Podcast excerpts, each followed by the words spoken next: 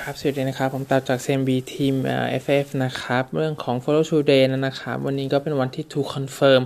นะครับ แม้ว่า reaction เบื้องต้นจากฝั่งเอเชียเนี่ย ดูเหมือนจะค่อนข้างเป็นบวกเล็กน้อยนะครับ ไม่ได้บวกรุนแรงมากกันนะครับแม้ว่าทาง US เนี่ยตัว follow through day เนี่ยค่อนข้างโอเค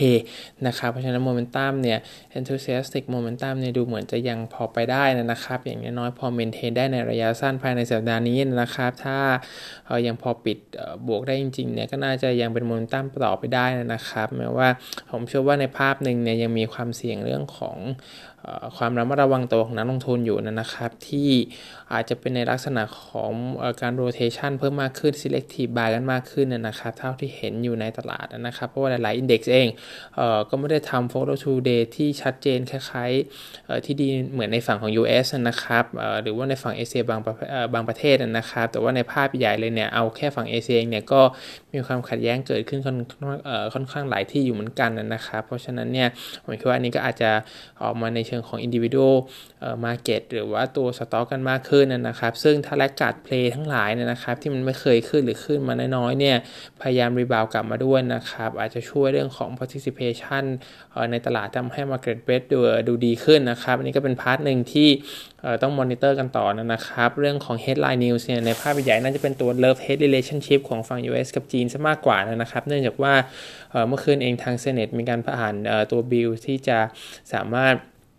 delist หุ้นของฝั่งจีนออกจาก US Exchange ได้นะครับมันก็จะเป็น target ในการโจมตีของฝั่ง US เองนะตัว headline ขาที่ออกมาก็จะมีอาลีบาบากับไป่ตู้นะครับ ซึ่ง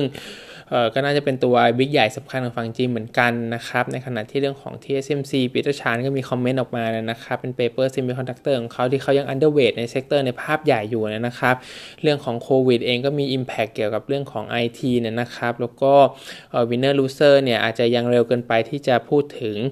ในเชิงของ sector หรือว่า business unit ต่างๆนะครับ ในขณะเดียวกันเรื่องของ TSMC ด้วยนะที่ไปลงทุนในฝั่งของ US นะครับ แล้วก็จะ operation แบบ full capacity ได้เนี่ยในปี 2024 นะครับ เขาก็มองว่ามันมี character เรื่องสำคัญสำคัญหลาย ๆ อย่างนะครับที่ wafer foundry ทั้งหลายเนี่ยที่เคยไปตั้งกันใน US แล้วไม่ค่อย success นะครับ ซึ่ง part หนึ่งก็คือเรื่องของ Service Culture นะครับ นี่ก็ต้องตามดูว่า TSMC เนี่ยจะ ramp up ได้จริงไหมเนี่ยนะครับ มันอาจจะมีผลเกี่ยวกับเรื่องของ global chip maker และอื่น ๆด้วยนะครับ หรือโดยเฉพาะอย่างยิ่ง relationship กับ US กับจีนด้วยนะครับ ว่าถ้าเกิดมีการโจมตีอื่น ๆ กันอีกในเชิงของเป้าหมายเนี่ย ในวงการเองเนี่ยก็อาจจะสร้างผลกระทบออกมาได้เหมือนกันนะครับ ส่วนทางด้าน paper มีตัว property ก่อนนะครับ ของฝั่งจีนเนี่ยนะครับ ก็ Analyst เรายัง overweight sector นะครับ แล้วก็กลุ่ม property management เนี่ยเป็น sector หนึ่งที่ฝั่ง house ของเราเนี่ยค่อนข้างเชียร์มาสักพักหนึ่งแล้วนะครับ แล้วก็ทำ performance year to date เนี่ยบวก 58%ไปนะครับ ซึ่งก็ถือว่าค่อนข้างเยอะเลยทีเดียวนะครับสำหรับช่วงของโควิด หรือว่าที่มี impact กันแบบนี้นะครับอย่างไรก็ตามเนี่ยมันมี developer บางตัวนะครับที่ยังถือ ตัว property management หรือฝั่งนิติบุคคลแบบนี้ business แบบนี้ไว้อยู่ภายในนะครับแล้วก็มีแผนที่จะ spin off ออกมานะครับ ซึ่งเรามองว่าน่าจะบุกเกนแล้วก็ทำให้เป็น special เหมือน benefit offer ให้นะสำหรับผู้ถือหุ้นนะครับ investor เองเนี่ยตัวที่เขามองว่าน่าจะเป็น target นะครับ แล้วก็จะมีเหมือน benefit ที่สุดนะครับก็คือตัว KWG กับตัว Shimao นะครับที่ น่าจะทำเรื่องของการ spin off ออกมาในช่วงภายในปีนี้นะครับ แล้วก็ทำให้เหมือนมีกำไรพิเศษนะหรือว่าทำ exposure หนึ่งออกมาได้ด้วยนะครับ ไอเดียนี้เองจริงผมว่าฝั่งลุมพินีของฝั่งไทยเองก็น่าสนใจนะครับ ก็ถ้าเกิดว่าลุมพินีเอง spin off ออกมาสำหรับฝั่งนิติบุคคลที่เขามีชื่อเสียงอยู่แล้วนะครับ แล้วก็พยายามขยาย business ออกไปก็น่าจะเป็น opportunity อันหนึ่งนะครับ แล้วก็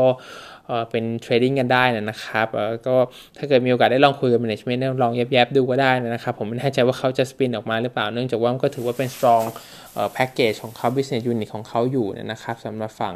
property เอง อีกตัวหนึ่งมี Lenovo เรเองก็ยังเป็นแอดนะครับ ปรับตัวเลขเล็กน้อยนะครับ แล้วก็ EPS เนี่ยลงเยอะหน่อยสำหรับปี 2021-22 ลงไป 31 กับ 21%นะครับทำให้ปี 2021 เนี่ย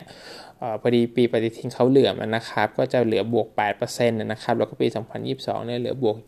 22%ในขณะที่งบ quarter 4ออกมานะครับ ก็ net profit ก็ลงไป 63% year year นะครับ มาจากเรื่องของ data center กับ mobile ในขณะที่ PC เองเนี่ยเซลล์ลดลงก็จริงนะครับ แต่ว่า profit before tax ยังบวกอยู่ 23%นะครับทำให้ปี 2020 ทั้งปีใน net profit เนี่ย core EPS growth เนี่ยบวกประมาณ 36%นะครับ เรื่องของ work from home เรื่องของออนไลน์สตรีมมิ่งต่างๆ ที่เกิดขึ้นในช่วงโควิดนะครับ ก็น่าจะมี special boost ให้สำหรับโดยเฉพาะฝั่ง PC นะครับที่เกิดขึ้นแล้วก็อนาคตอาจจะ normalize ลงมาบ้างนะครับเรื่องของ IT spending ในเชิงของ data center hyperscale เนี่ยทางเราก็มองว่าก็มี demand โผล่ขึ้นมาเหมือนกันในช่วงที่ผ่านมานะครับ แต่ว่าในภาพใหญ่ ๆ เลยเนี่ย เขายังมองว่าเรื่องของ global slowdown เนี่ยนะครับ เรื่องของ income confidence ในการ investment ของตัวฝั่ง IT จากฝั่ง corporate เองเนี่ยน่าจะใช้ระยะเวลาในการ recovery มากขึ้นนะครับ ก็เลยมีการปรับเรื่องของ EPS ลง mobile business unit เนี่ย ก็ยังเป็นประเด็นอยู่นะครับ โดยเฉพาะฝั่งลาตินอเมริกานะครับที่ยังเป็นลอสนะครับ แล้วก็ในความเห็นเองผมเห็นว่าบราซิลเองตอนนี้เรื่องของโควิดก็กำลังพีคพอสมควรเลยทีเดียวสำหรับตัวสตอรี่นะแคชอัพมาค่อนข้างเร็วนะครับ เพราะฉะนั้นคอน sumer discretionary ทั้งหลาย อาจจะใช้ระยะเวลามากขึ้นจริงๆนะครับ แต่ว่าเรื่องออนไลน์เนี่ยระยะสั้นเป็นไปได้ว่ามันมีเกิดมาแล้วนะครับพุชเอ่อพุชขึ้นมารอบหนึ่งแล้วก็อาจจะแฟลตอีกสักระยะหนึ่งเฉพาะฝั่ง corporate เองในเรื่องของ investment เนี่ยผมคิดว่าก็น่าจะยังคอเชียสกันอยู่ระดับหนึ่งเหมือนกันนะครับน่าจะต้องเรื่องให้เรื่องของโควิดเนี่ยผ่านไปอีกสักพักก่อนที่จะมี confidence กลับมาได้นะครับ ซึ่งผมเชื่อว่าพวกฝั่ง corporate ทั้งหลายเนี่ย realize แล้วว่า วันที่มันเกิดชัดดาวหรือเหตุการณ์ฉุกเฉินแบบนี้นะครับทุกอย่างมันปิดไปหมดจริงๆนะเพราะฉะนั้นเรื่องของออนไลน์ถ้าทำได้ในรอบหน้าน่าจะมี investment ที่เรื่องนี้เป็นตัวพุชขึ้นมาให้รอบใหญ่อยู่เหมือนกันนะครับหุ้นที่เกี่ยวข้องทั้งหลายในรอบหน้า สมมุติมีการปรับตัวลดมาแล้วลงมาแล้วนะและไซเคิลของอีโคโนมีมันได้จริงๆอยู่ในจุดที่น่าสนใจนะผมว่าหุ้นพวกนี้น่าจะเป็นตัว performer ค่อนข้างดีเหมือนกันสำหรับพวกกลุ่ม IT equipment อะไรที่เกี่ยวกับ data center ทั้งหลายในรอบถัดไปนะครับอีกหุ้นหนึ่งมีตัว Supermax ของมาเลเซียนะครับกลฟก็ยังโพสต์ตอง performance อยู่เหมือนกันสำหรับตัว quarter 3ปี 20 เนี่ย profit โต 105%เยนเยียนะครับ แล้วก็ทำให้ 9 เดือน ออกมาเนี่ยบวก 23% year year สำหรับตัว Supermax นะซึ่งก็ทำได้ค่อนข้างดีนะครับตีมีอย่างเขาก็ยังเป็นเรื่องของโควิดนะครับ แล้วก็ demand เรื่องของ growth ที่ดีขึ้น average selling price ดีขึ้น margin ดีขึ้น ตัว economy of scale ดีขึ้นนะครับก็น่าจะเป็น part สำคัญนะครับทำให้ analyst เราปรับตัวเลข EPS ขึ้นมา 13.3%ถึง 15.8%สำหรับปี 2020 ถึงปี 2022 นะ target price 6.50 มาเลเซียริงกิตนะครับ แล้วก็ PE อยู่ 27 เท่านะครับบวก 2 SD 5 PME นะครับ ก็หุ้นขึ้นมาค่อนข้างเยอะมากนะครับ ผมเชื่อว่าเรื่องของ story โควิดก็น่าจะยังคงอยู่ไปอีกสักระยะหนึ่ง แต่ว่ามันก็ reflect ไปเยอะมากเหมือนกันสำหรับเรื่องของทาง capacity เรื่องของ average selling price นะครับ ซึ่ง ตัว analyst เราเนี่ยมองเอเขามองว่าเรื่องของการขึ้นราคาอาจจะทำได้ดีกว่า peer สำหรับตัว Supermax นะขึ้นเหมือนขึ้นทุกเดือนเลยนะครับ ผมก็ไม่แน่ใจว่าขึ้นอีกสักระยะหนึ่งจะมีคนซื้อจริง ๆ หรือเปล่า หนีกลับไปซื้อคู่แข่งหรือเปล่านะครับ แล้วก็อีกจุดหนึ่งก็จะเป็นเรื่องของราคาที่มัน reflect ไปแล้วนะครับ ยิ่ง steeper มากๆนะครับ ผมคิดว่าแรง speculative demand มันจะเข้ามาค่อนข้างเยอะนะครับ โดยเฉพาะ late gameในช่วงนี้เองผมว่าก็เทรดคอร์ชิสลี่นะครับ ต้องระมัดระวังสำหรับการปรับลดลงแบบรุนแรงด้วยสำหรับเรื่องของการเทคโปรฟิตนะครับ ก็มีเท่านี้ครับ ขอบคุณครับ